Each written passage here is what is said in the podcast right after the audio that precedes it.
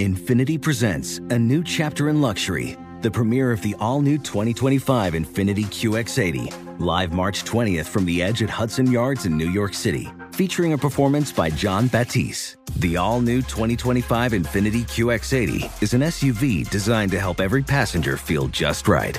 Be the first to see it March 20th at 7 p.m. Eastern, only on iHeartRadio's YouTube channel. Save the date at new-QX80.com. Don't miss it. 2025 QX80 coming this summer. Whether it's your first time betting or you've been gambling for years, have a plan and know the game. Be aware of the rules and odds before you gamble. Set a budget and never gamble with money you can't afford to lose. Take a break and consider teaming up with trusted friends to help you stick to your budget. Remember, if you or a loved one has a gambling problem, call 1 800 Gambler 24 7 or go to helpmygamblingproblem.org for free confidential services.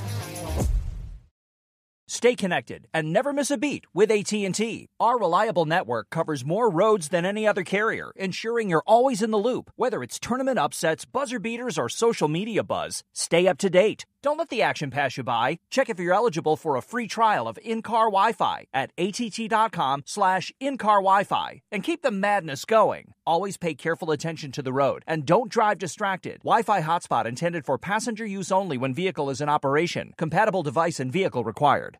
My name is Ariel Kestenbaum, and I am the founder of Fair Meals, a 501c3 status nonprofit that focuses on easy, healthy, and affordable meal solutions for families of all walks of life. On our website, fairmeals.org, you can find free of charge tons of tips, tricks, and recipes that encompass our three pillars of health, ease, and affordability. To help continue to make our programming the best it can be, please consider donating to this amazing initiative at fairmeals.org forward slash donate.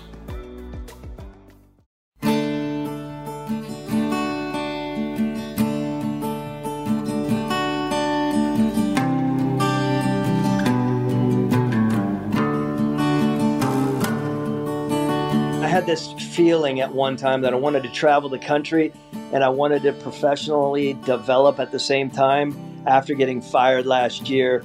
And I was thinking, I need to be around my people. I need to be around my contemporaries. And I thought, what better place to start than to jump in my Sprinter van, you know, pack all of my stuff and head down to Tampa. Let's start to, you know, let's start out with the Super Bowl champions last year and let's dig into that relationship. Welcome to the GM Journey with Thomas Dimitroff.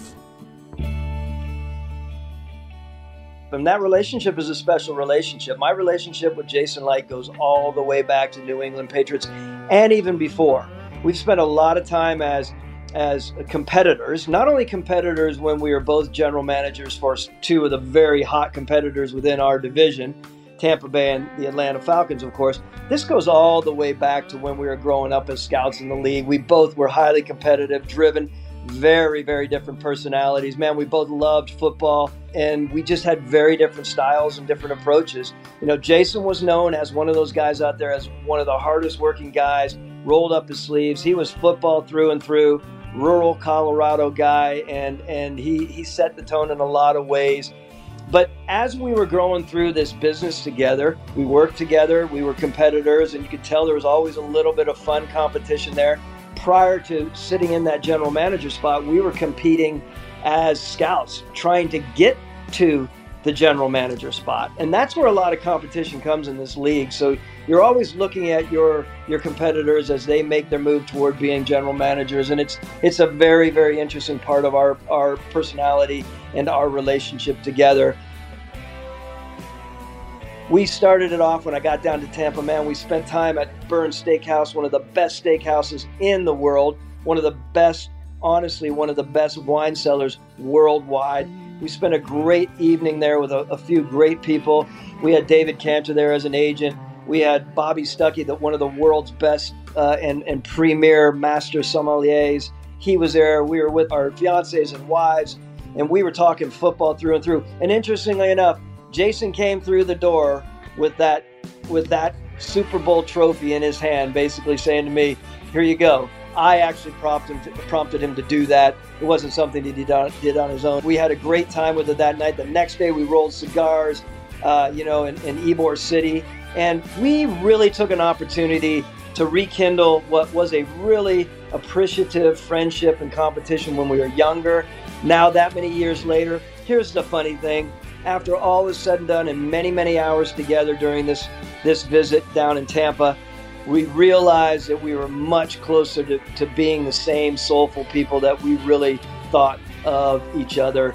And we thought, wow, we're not that far apart at all. And it, and it totally rekindled a friendship and a relationship and a and a and a and sort of an admirable approach to, to each other. And and uh, I'll never forget that. It was heartwarming to say the least. It ended up being a great visit and a great time. Check it out. Here we are, Ybor City, Cigar City, Tampa. Unbelievable feel here, unbelievable energy. But the best thing is, we're here with the Super Bowl winning, super, super recognized in this area GM, Jason Licht, Tampa Bay Buccaneers, uh, the team builder of this Super Bowl winning organization. Great to have you here. You and I go back a long, long way. Who would have thought we'd be sitting in Ybor City in a outdoor think tank, um, you know, awning. We just, interestingly enough, just got peppered by the owner of this parking lot. We almost got kicked out of here, but we were able to pull it off. So, luckily, we were able to talk it through, and you were able to pull some rank there by introducing yourself as the GM of the Bucs. So it's finally it's finally nice to be recognized here. that's, that's exactly right. You diffused the situation.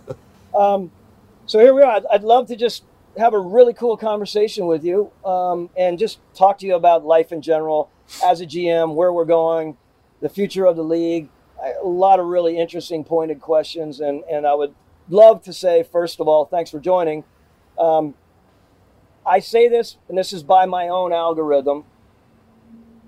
You are the best football general manager in the world right now. And that's tough for you. You and I have known each other a long time. And you you have a little bit of that humble side that that's tough to hear, but it's a reality. Until the season starts, you hold that that reign and that crown, and I love it. I never had an opportunity to do that. I want to chat with you a little bit about that. How does that feel? What are the emotions that go through your mind a little bit during that time, but now as you're walking around the city, being recognized, and more than anything, how does it feel to know that you achieved what ultimately you wanted to achieve as a GM? Uh, a lot of, a lot of emotions. I would say the first one is it just makes me proud for all of the staff in the entire organization working so hard all of these years to get to that point. Took some time, took more time than I thought. You know, as you know, this business takes some patience. And luckily, our owners had patience, but just an incredible staff. And also, just, you know, you have kids, and it makes me proud of for my, you always want to make your children proud. And so at some point, I can say they can say, you know, they their father was part of a Super Bowl winning team, at least one, but it's a very big thing to me. So, so I mean, it's a great point. You know, we think about our kids, we think about our family. Um, there was a lot of there. You and I have had our fair share of getting our asses kicked by fan bases and media over the years. That's part of this sport, right? That's part of what we do. We know that going in, right? as a director of college scouting or director of personnel, we don't feel it as much. You get into this role, it's big, there's a lot of pressure uh, from a lot of different areas. When you were hoisting that trophy, talk to me about the emotions of that. Did you have a little bit of looking around saying, hey, there were a lot of naysayers over the years questioning, like I got questioned. I remember in 16, we were, you know, when we won the NFC championship, there was an unbelievable amount of emotion for me to look out there and say, all right, we, we accomplished a lot more than you all gave us credit for. Where were you with all that? Well, the first thing I thought of when I was kind of spanning the, the field were the players that have been here their entire career without even making it to the playoffs. And it's been a long, it's been a, it's been a drought here. And for them to have to hear me say, just be patient with them, just like we talk to our fan base, just like we talk to other employees. Just be patient. We're on the brink. We're close. And for it to actually happen, to see Lavonte David uh, for one, just a great player, great person, to finally be able to say, that he was a Super Bowl champ. Mike Evans, you know, the list goes on and on. But that was the first. Then you then you think of the employees equally as important, but the employees that have been here, you know, for over a decade that hadn't even sniffed the playoffs. So, um, and then to win the Super Bowl is just the crowning achievement. It was. So you think about that. We grew up in the business as road scouts. We call, used to call ourselves road grunts, and we are proud of it, right? Where we rose through through the operation and eventually became GMs. You still, me, a recently fired GM.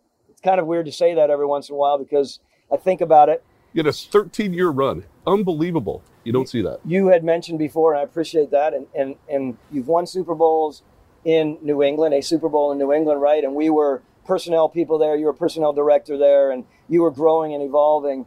The difference in feeling the Super Bowl win when you're at the helm, very, you know, that idea is very interesting for me to try to get my head around. Again, winning an NFC championship is one thing as a GM, and knowing that you were the co team builder with Bruce Arians to put that together. I mean, brother, that is a huge, huge feather in the cap. How does that feel the difference from being a scout winning it or a personnel director to being the guy?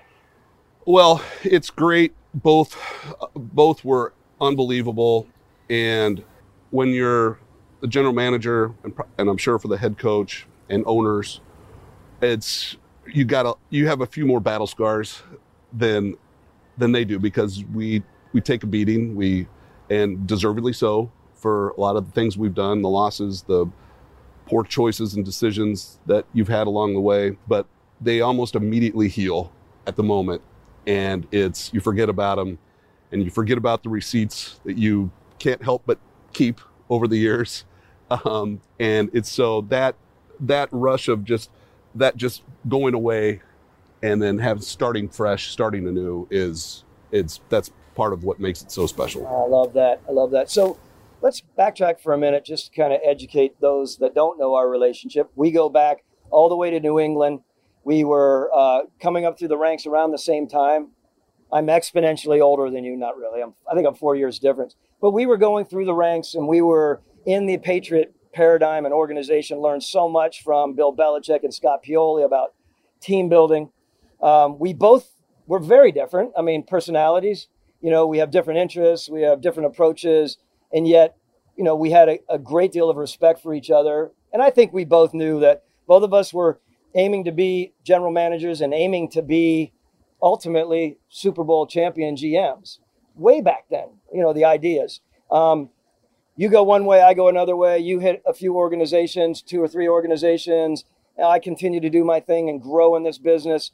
And um, the the irony of all this is the very individual that you know helped your dreams come true. Not saying it's all Tom Brady, but the acquisition of Tom Brady and how he helped you guys as team builders lead this organization to a championship is the very person that ultimately I say this lovingly to Tom because I appreciate it, ultimately cost me my job in 16, meaning we lost the Super Bowl in 16. Would I still be in Atlanta right now? People often ask me if we would have won the Super Bowl in 16 and Tom Brady didn't do the miraculous things that he does. Maybe, maybe not, but it helped your dream come true. That is a really, really interesting thing. Tom Brady, for you and the organization since he's come here, what does that mean to you at this point? It was it was very gratifying that he chose Tampa when he was a free agent. It it told us that we had been building it the right way. We had done the right things, had the right pieces. I had hired the right coach. All of those things were were draws for him. So that was a win in itself.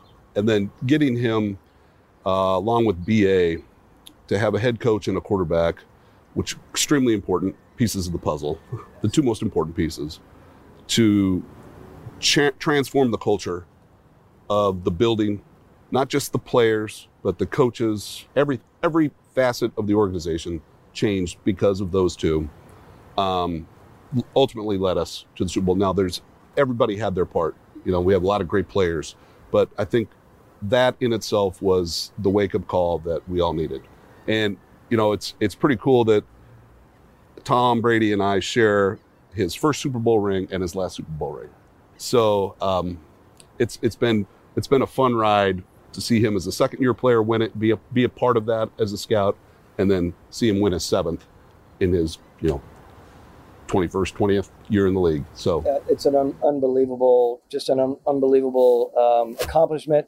And the bond that you guys have is special, probably second to none as you start processing.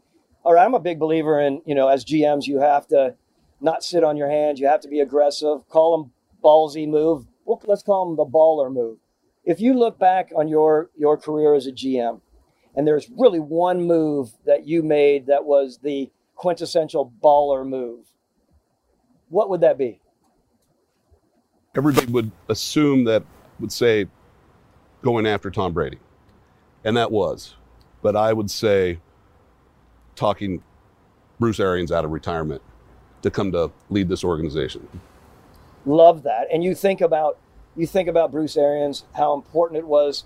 You and I know, and we could riff forever about relationships between general managers and personnel departments, head coach, and you know coaching staffs. Vital. There's so much conversation to, ha- to be had there. Where is Bruce in that? What is your relationship with Bruce, personally and professionally?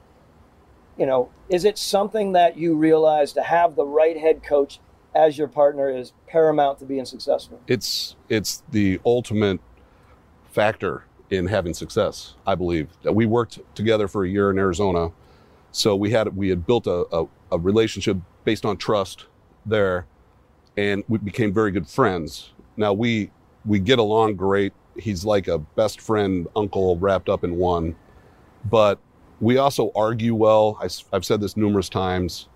Um, we know when we disagree, we agree to disagree, but there's never a divide in our building. And Bruce is all about inclusiveness in our scouting and coaching staff. He's all about inclusiveness in terms of um, diversity. Um, he's taught this organization a lot of lessons that uh, hopefully continue throughout the organization and the league. If you don't have a head coach in this league like you have with Bruce, it can be rocky, it can be cumbersome it can be, you know, the proverbial pissing up the tree. I mean, it's tough, it's complicated, it needs to happen. There needs to be that mix. There needs to be a, a, a massive amount of respect, I believe, for your craft and you for him as not only a coach, as a team builder, as a co-evaluator for you. I mean, it, it's it's vital, and uh, you you struck gold on that one. And when I was watching it from afar, I thought, really, is Bruce really going to come out of retirement? he's such a good dude. He's got a great stick, meaning he golfs his ass off. It's fun to watch. I don't know about you, but I definitely couldn't hang with someone like him. I'm trying. I love the sport, but that's having a hard time. Yes, trying to get there. I know we all are, right? So, okay, let's jump to another sort of area here. I'm going to ask you three questions on this. Pre-profession, what was the most important leadership lesson that you had growing it, up? Well, growing up, um, great family, great parents. My father struggled with addiction, alcohol addiction, when I was a young kid. Um, unfortunately, my father passed away a couple years ago, but when I was about 12 years old, he he just gave it up, and he became a wonderful father, my best friend, a like a great uh, mentor, and it taught me that people deserve second chances. And you got to learn from your mistakes and you've got to be yourself. And he's, uh, he's been my idol. Um, I still talk to him every day. He's an amazing person and very proud of the man that he became and father. Thanks for sharing that. Those are, we all have some semblance of our, you know, relationship, I think, in this business to our fathers, of course, at different levels. And it's wonderful to hear that. I didn't know that. I didn't know the bond that you guys had. You are listening to the GM Journey with Thomas Dimitroff. We'll be right back. Hey guys, this is Matt Jones, Drew Franklin from the Fade This podcast. We got a great episode coming up, picks in all the sports, football, basketball, we do them all. But here's a preview of this week's episode. Nothing to do with anyone personally, but Creighton is the team every year that the nerds you know, the basketball nerds. They're like, you know, who's really good? Creighton. You don't watch Creighton. They play, and I'm like, I don't want to watch Creighton because I agree with Shannon and the dude today. Creighton's never going to win anything. Stop talking to me about Creighton. They're not never the, gonna, not the not the Big East tournament. They're well, I mean, they could maybe they win the Big East tournament, but it'll only be luck. But like they're always like, you know, a sleeper team that cool. Like that guy who I told you had eight title teams. One of his title teams was Creighton is not winning the national championship. It's yeah, I don't not, have them doing that. That like that's why do we all have to act like Creighton is a is a is a good team? Creighton's like the band they all say you should know if you really knew bands. and then they're never at any of And the. then never, yeah, exactly. And it comes time for the Grammys, and they lose out to like you know Lil Durk, and you're like, see, I knew Lil Durk was better. Why are you? T- why are you the telling me? seat the whole time. And this episode was brought to you in partnership with DraftKings. To hear more, listen and subscribe to Fade This on iHeartRadio or wherever you listen to podcasts. Witness the dawning of a new era in automotive luxury with a reveal unlike any other as Infinity presents a new chapter in luxury, the premiere of the all new 2025 Infiniti QX80. Join us March 20th live from the edge at Hudson Yards in New York City, featuring an unforgettable performance by Grammy and Academy Award winning singer, songwriter, and composer, Jon Batiste. The all new Infiniti QX80 is unlike any luxury SUV you've ever seen. Smart enough to anticipate your needs even before you do. Every line, curve, and detail was thoughtfully crafted so everything for every passenger feels just right. Don't miss it. Mark your calendars and be the first to see it March 20th at 7 p.m. Eastern, only on iHeartRadio's YouTube channel. Save the date at new-QX80.com. 2025 QX80 coming this summer. Hi, it's Gabby Reece, and this podcast is powered by Laird Superfood, a brand that's truly close to my heart because it was founded in my kitchen by my husband, big wave surfer Laird Hamilton. Today, Laird Superfood boasts an amazing lineup of products, all crafted with the highest quality plant based ingredients. Think functional mushrooms, real fruits and veggies. What makes us unique? We're committed to using only real ingredients, no artificial and no natural flavors. Two of my absolute favorites are prebiotic daily greens, really great tasting, and we've added some mushrooms to support your gut even a little more. Then there's our instant latte lineup. We've got instant mocha, instant latte, chai. If you want to discover Laird Superfood, you can do it at your local retailer on Amazon or at lairdsuperfood.com. And if you put in the code GABBY2024 on our website, you'll get an exclusive 20% off your first purchase. As you were climbing through the ranks within the NFL, pre general manager, what was the most important leadership mode or, or, or uh, information that you gained? I've been fortunate to work for some legendary head coaches uh, Don Shula, Jimmy Johnson, Andy Reid, Bill Belichick, of course, Bruce Arians. Take a little bit from each one, but one that sticks with me is the the leadership style that Andy Reid had with he always gave credit to the people in the organization, whether it's the trainer, the assistant coaches, the the GM, the personnel director, the college director, whoever it is, and took the bullet if something went wrong and was the first to say that was my mistake, that was on me.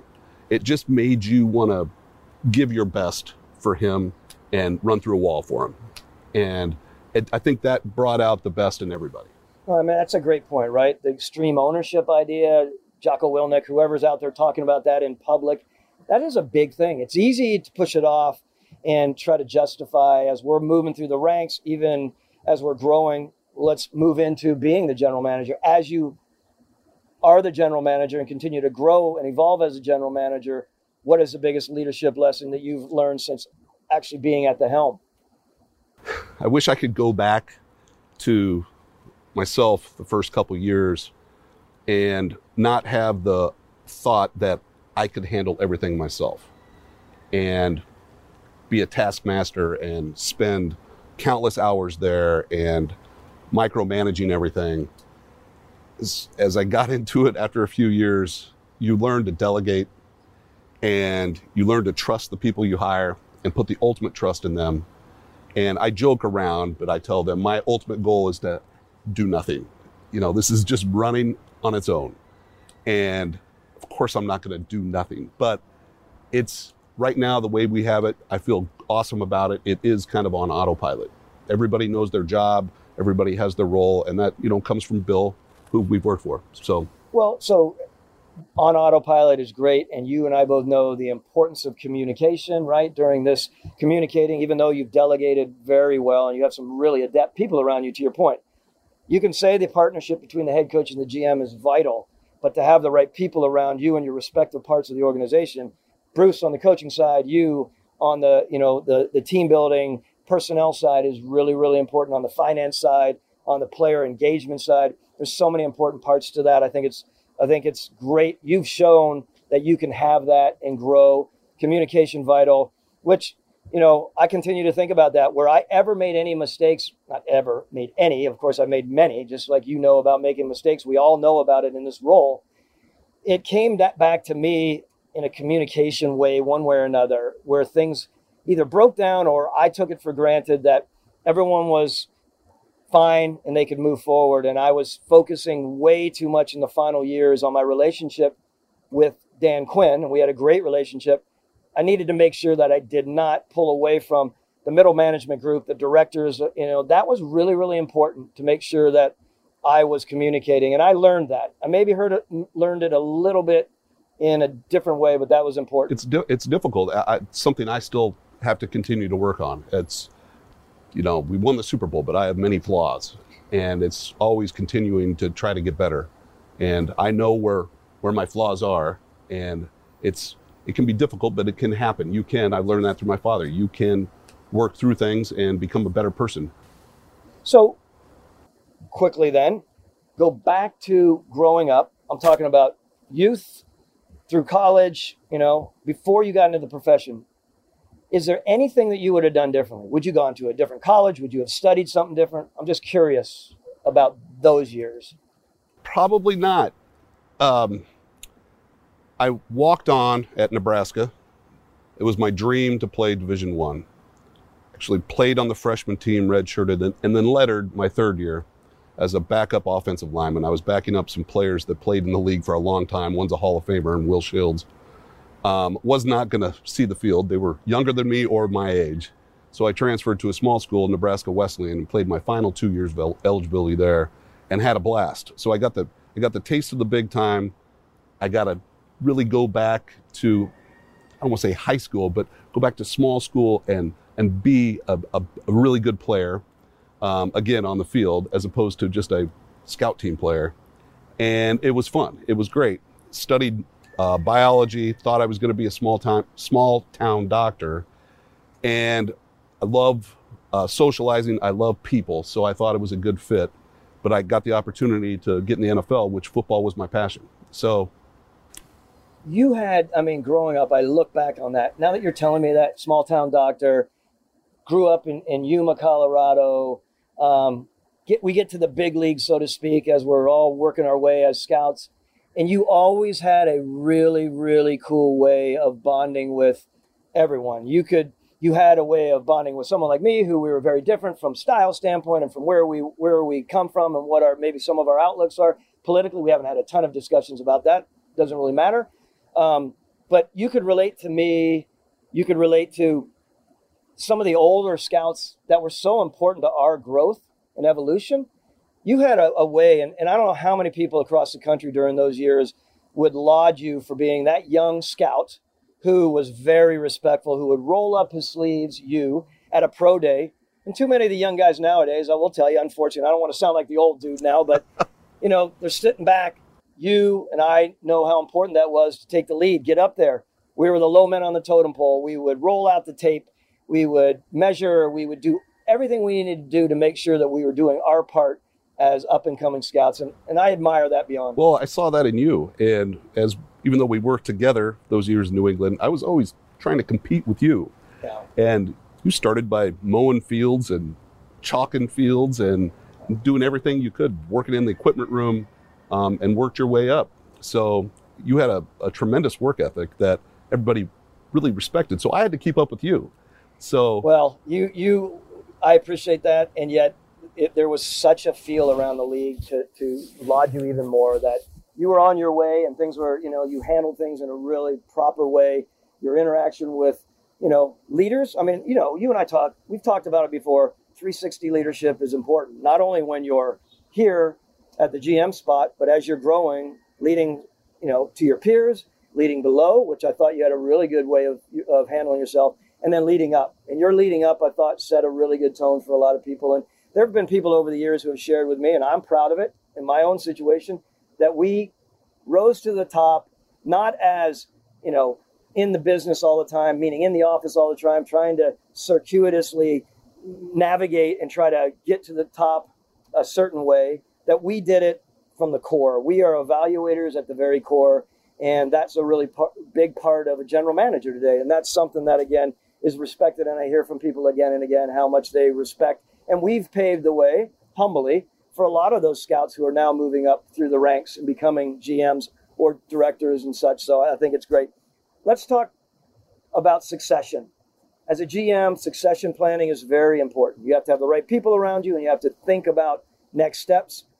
You have respectfully and um, aging head coach, close to retirement or not. Who knows? He may go. You have an aging quarterback both at the top of their game and you think about next steps, right? We think about some of the people and organizations in the business world, and we can talk about them in the NFL, the Bill Belichick's of the world, in the NCAA, Nick Saban, um, in, in the NBA, Gregg Popovich. They have been in their organizations for a long time. It's the, the stability of an organization. We know that is really, really important. You were very fortunate um, to have an ownership group who had patience with you over the years and you've been very out, out front about that, how fortunate that has been for you to have those, you know, the Glazers behind you. Can you talk a little bit about that and how important that relationship is? And again, some of us on the outside perceive it as a little bit of an enigmatic element to their, their ownership. They're not on the sidelines. They're not, you know, beating their chest. They're doing their thing. How important is that relationship with you? Extremely. I have a good relationship with all of them they're very open. I can call them at any point, talk things through, which they like. They never give me mandates or directives, but I like talking through things with them, getting another, seeing things through a different lens. They've they've owned this team for a long time. They've they've seen a lot of things. Um, they, I think it's very important. I thought from day one, one thing that I did right is just to be honest with them about everything. Honest with them when you make a mistake, um, honest with them about your um, decisions that uh, weren't good, and just be upfront about it. Instead of trying to cover things up and, um, you know, casting uh, a net that you can't get out of, or a better way of saying is weaving a web that that you know you can't get out of. Um, so just being upfront, and I think they appreciated that. Because I appreciate that with the people that I work with. I think it's a it's a great point.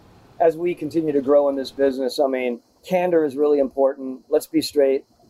It's only going to be helpful for the organization as there's mutual respect and, and appreciation for what we do, and as GMs and former GMs appreciate the ownership for what they do. They have a lot on the plate, and ultimately, it's their business, and they can do whatever they want to do. We, we appreciate that and, and respect it, of course.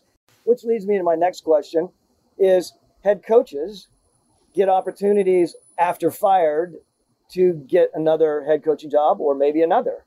GMs historically are not getting another opportunity. It's it's a known fact for the most part that they get one shot and one shot only, and they have to go back being an assistant GM or personnel director or a consultant. It's changing. Trent Baalke gets a second opportunity this year. Martin Mayhew gets an, a second opportunity up in Washington. Trent in Jacksonville. Um, you have people like Bill Polian who thrived as a second time GM of course, and, and more. How do you feel about that? Why do you feel GMs aren't getting a second opportunity? It's a it's a very good question. At the I think coaches have a lot of responsibility, obviously, and they're the leader of the team. Um, they are out in front of the team every day, and the team typically takes on the personality or ken of the coach. And it's different than some other sports, of baseball, for example. Um, you still need a great manager, but in football, so sometimes it's ownership or GM will feel like it's time for a change. Um, maybe the story's been told too many times to the team, and it's time to move on, even though they've had success, and then maybe a little bit of a drought. But another team will take that coach in, and that his style is maybe exactly what that team needs. I think they're just out a little bit more publicly than GMs are, and just a little bit uh, owners see the the coach out front. They want that for their team, for their culture. Don't necessarily see that with the GM who's behind the scenes. I would argue that as well. I would agree and argue uh, with anyone who would suggest that you know there aren't opportunities. There are general managers who have a ton of experience out there right now. Former general managers. I'm talking Jerry Reese, what he did in you know with the Giants. Scott Pioli, what he has he has done in this league, and, and his adeptness at putting together teams and football, players, evaluation, et cetera, et cetera. You know, Rick Smith, formerly of Houston. I mean, there's some really adept people out there who may not get an opportunity because that's not what an organization is looking for. They may be looking for younger guys. I mean, when you and I got our opportunities, we were in our 40s, early 40s, and that was the right place. It still seems to be that way. You know, it's it's happened at a couple different places like Atlanta with Terry Fontenot, uh, Brad Holmes up in, in Detroit. Those are good things for the league. We love it. All right, let's let's venture off here for a minute. Let's go to the future of the NFL. Next 5, 10, 15 years, just in general, where do you see the league going and where are we? Maybe we, we filter in and, and um, add a little bit of a discussion on diversity and such. I think uh, we've done a, the league has done a really good job of starting to the uptick of minorities in, in, in terms of head coaching jobs and general manager. It, a little bit up and down with the head coaches, um, but this year we saw several general managers, minority general managers, black general managers being hired. I think there's there's the efforts are rising. Um, we may not be seeing the results that we want overall, but I think the efforts are rising, and I think we'll see the fruits of the labor come down the road here in the next five to 10 years. It's a, it's a really good point. So we start talking about organizations that are looked upon very favorably in that area of diversity and making the moves. You have a head coach in Bruce Arians who is just amazingly on the front of all of that curve. You, as a GM, are perceived in the same way. Your organization, the Tampa Bay Buccaneers, is perceived as that. Talk to me a little bit about that in general, a little bit more specifically what Bruce is about and what you're about, and where the organization is, and the hiring and cultivating of that talent. One of Bruce's biggest things he wanted to bring and he wants to bring to an organization is diversity, not just with race, but also gender.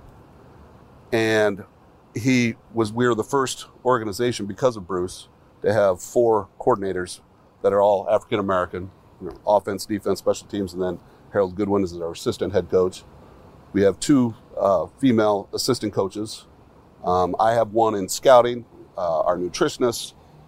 Um, it's it's starting to grow, and we are all about inclusion, and we don't want it to stop here. We want this to continue to expand without throughout the organization. Something that Bruce is very proud of. I'm very proud of. Our owners are very proud of. What was the question that you feared that I was going to ask you, and I didn't ask? Uh, I, you've always been very frank and very direct, sometimes no filter, since I've known you.